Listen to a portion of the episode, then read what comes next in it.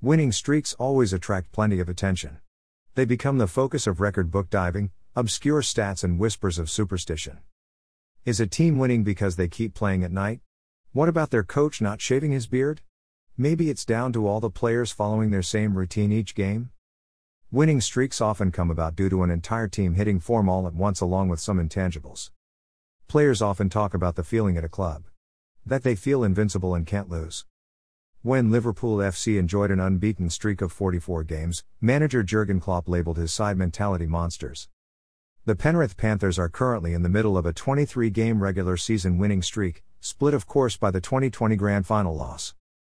But while the winning streaks of top of the table clubs are fun to follow and generate plenty of discussion about when they might lose or how long they can sustain their streak, it's the winning streaks of the battlers that really bring out the storylines. It's the winning streaks that catapult aside from also-rans to challengers that captures the hearts and minds of supporters. Parramatta Eels 2009 7 matches. Let's kick this off with perhaps the most well known winning streak in the NRL era. Not only did the Eels resurrect their season across seven weeks, they rode that wave all the way to the grand final. Led by Jarryd Hayne and Fuifui Moimoi, Parramatta began their run in 14th position by beating Melbourne at Parramatta Stadium. They then proceeded to dispatch the Sharks, Bulldogs, Knights, and Warriors before putting on one of the matches of the season against the Tigers. They rounded out the streak with a thrashing of the Panthers before going down to the minor premier St. George 37 0 in the final match of the season. Winning the following week in round one of the finals, Parramatta would string together three consecutive wins to meet Melbourne in the grand final. Parramatta Eels 2006 9 matches. Many seem to forget that only three years prior to 2009, Parramatta strung together nine consecutive wins to charge from 14th into the top eight. The catalyst for this was the resignation of long term coach Brian Smith and Jason Taylor being appointed as caretaker. It was a surprise season for the Eels in that they had won the minor premiership in 2005 but were staring down the wooden spoon by the middle of 2006. Their winning streak led them into the top four momentarily before two consecutive losses at the end of the season saw them finish seventh. There would be no finals resurrection this year, with the Blue and Golds bowing out against Melbourne at the old Melbourne Olympic Park.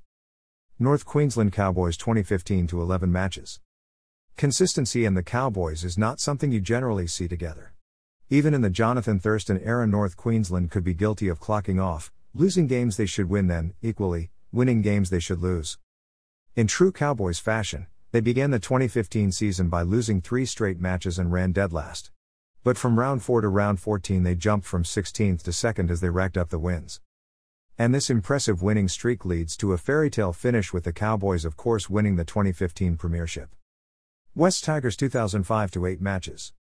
By round 16 of the season, the Tigers languished in 12th place, having fallen from the top eight positions they held in the early rounds of the competition.